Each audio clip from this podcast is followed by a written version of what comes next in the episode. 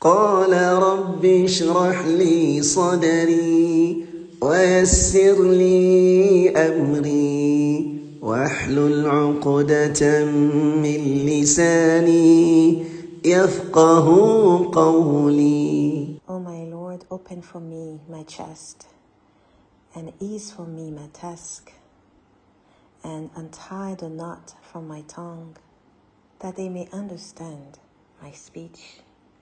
بسم الله والحمد لله والصلاة والسلام على رسول الله وعلى آله وصحبه يا جماعين رب اشرح لي صدري ويسر لي أمري واحلل عقدة من لساني يفقه قولي. رب زدنا علما. السلام عليكم ورحمة الله وبركاته my beautiful sisters. Welcome to another episode of the Women of Quran Now podcast. Welcome. أعوذ بالله من الشيطان الرجيم. قل إن كان آباؤكم وأبناؤكم وإخوانكم وأزواجكم وعشيرتكم وعشيرتكم وأموال اقترفتموها وتجارة تخشون كسادها ومساكن ومساكن ترضونها أحب إليكم من الله ورسوله وجهاد وجهاد في سبيله فتربصوا حتى يأتي الله بأمره والله لا يهدي القوم الفاسقين Such a powerful, powerful ayah. Let's go ahead and read um, the translation of it.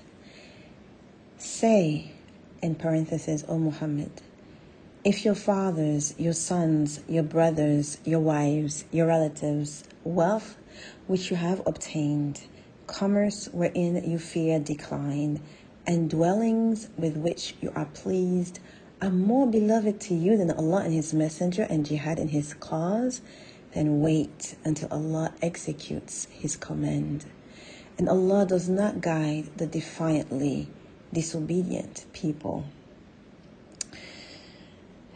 This is a powerful ayah that really uh, touched me to the core in 2012.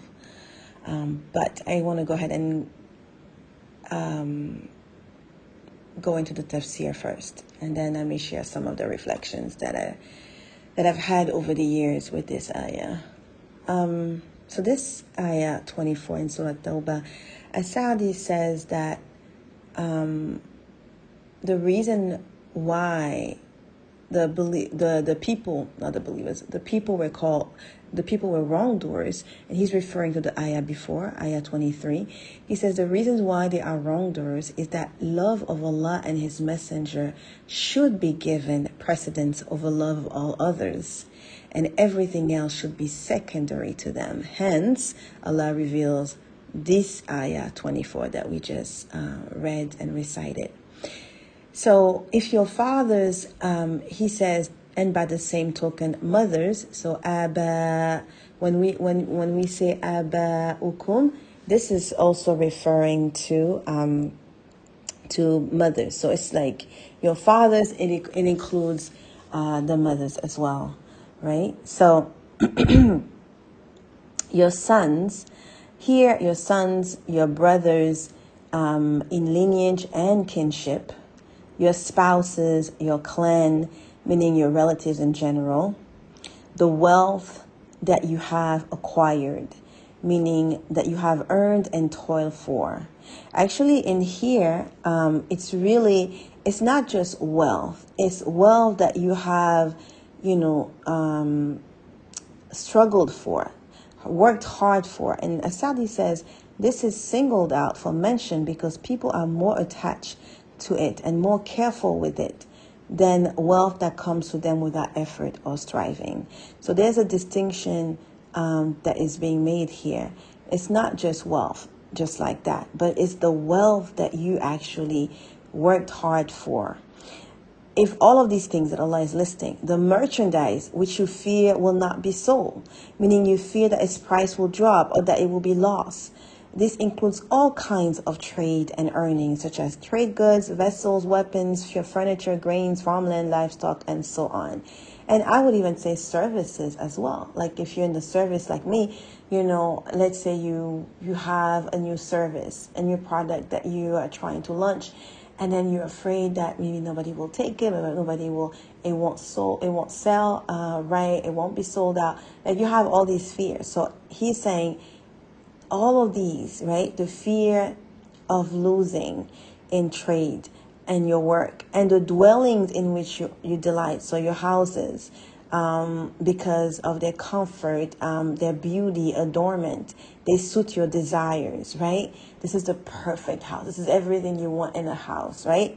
If all of these things, they are more beloved to you, they are dearer to you than Allah and his messenger, and striving and fighting in his cause, then you are transgressors and wrongdoers. SubhanAllah. Then wait. When Allah says, فَتَرَبَّصُوا Then wait. And As-Sa'di says, watch out for that which will befall you of punishment. May Allah save us. Until Allah brings about His decree of punishment, which cannot be put back. Ibn Kathir, he in his tafsir, he quotes uh, a hadith that I would like to share with you. He says, uh, Imam Ahmed recorded that Zuhra bin Ma'bad said that his grandfather said, We were with the Messenger of Allah sallallahu alaihi wasallam while he was holding the hand of Umar bin uh, al-Khattab. Umar said, By Allah, you, O Messenger of Allah sallallahu alaihi wasallam, are dearer to me than everything except for myself. The Messenger of Allah sallallahu said, None among you will attain faith until I become dearer to him than even himself. Omar said, Verily now you are dearer to me than myself by Allah. And the Messenger of Allah وسلم, said, Al-an ya Umar. Al-an ya Umar. now, O Umar. Meaning now you have reached that level of faith. Now you get it.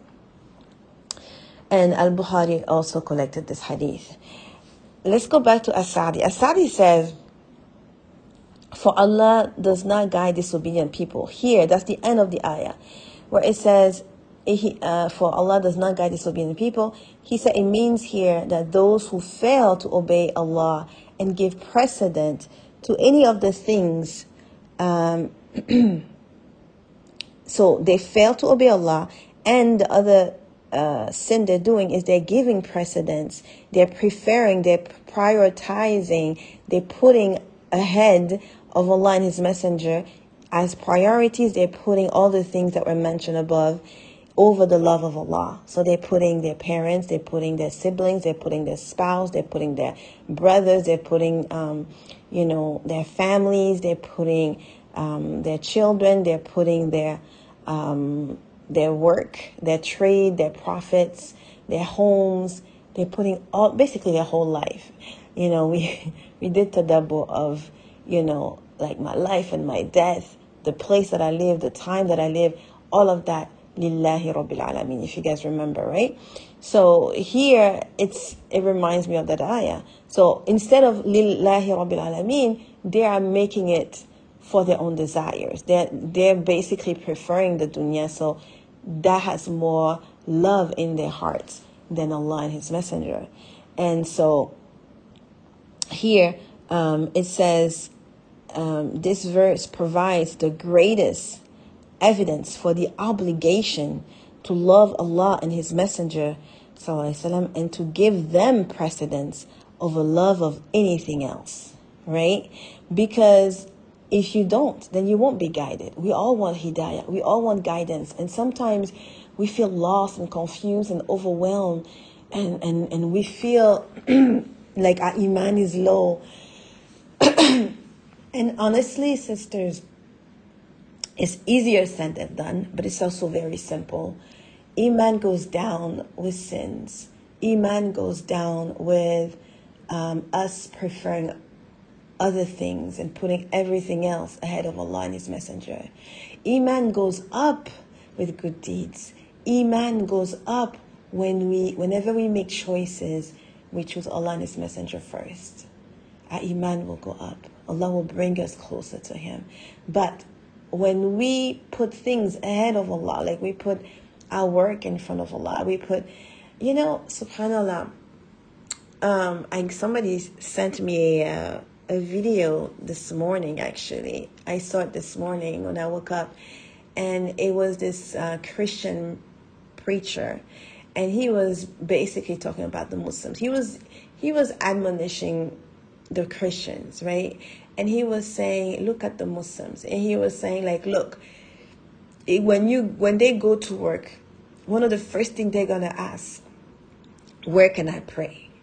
And if you and he said, if you don't give them a place to pray, when it's time for their prayer, they'll pull out their prayer rod and they will pray because they want to tell you that this job is not more important than their worship.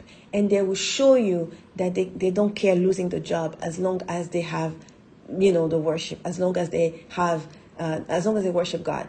So that's what he was saying. And I was like, mashallah, I wish this was the case for, you know, many of us. Unfortunately, I, I can't say that at least the people that I've encountered as far as Muslims, I cannot say that a lot of us are doing this. Very few of us have that level of, you know, putting Allah and His Messenger first. You know, we'll delay prayer for work. We'll delay prayer for uh, a function. We'll delay prayer for a family visit. We'll delay prayer for our children. I remember a long time ago, like I, I, I want to say 2009. Um, yeah, 2009 actually. I had just started wearing hijab and uh, was, you know, more and more into my deen. And I was invited to a relative's um, uh, they were actually celebrating their baby's first year old, uh, first year birthday. Um, and I remember vividly because it was time for the cake to be cut. Um, and I would say 100% of the people at the gathering were Muslims. We were all Muslims. But a few of the people were saying, This is Maghrib, we need to go pray. And so the few that were really worried about Maghrib and praying Maghrib, they went somewhere and prayed Maghrib in the house, while the others, you know, sang happy birthday and were busy cutting the cake for a baby who doesn't even know what's going on, actually. He's a year old.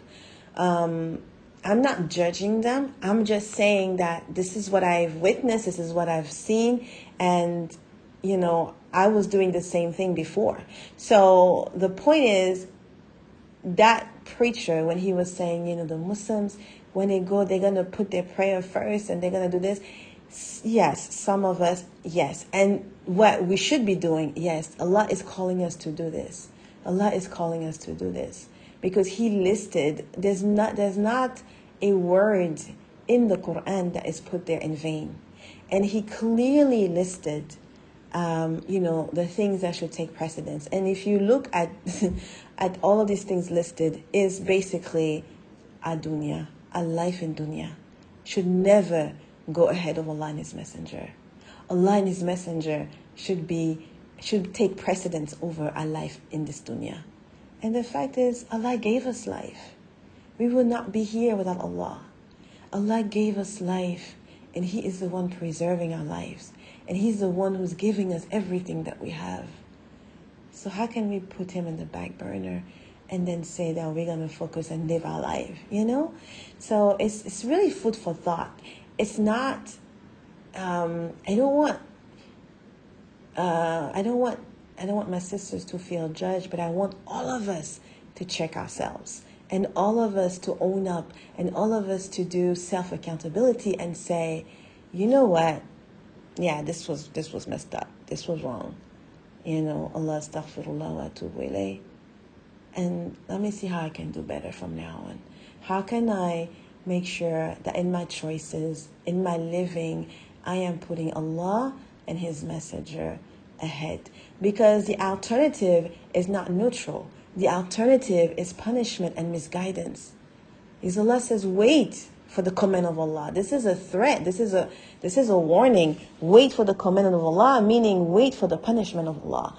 And Allah says He does not guide the disobedient. So again, this is describing that if you do not put Allah and His Messenger first, then Allah will put, you know, the person in the category of disobedient.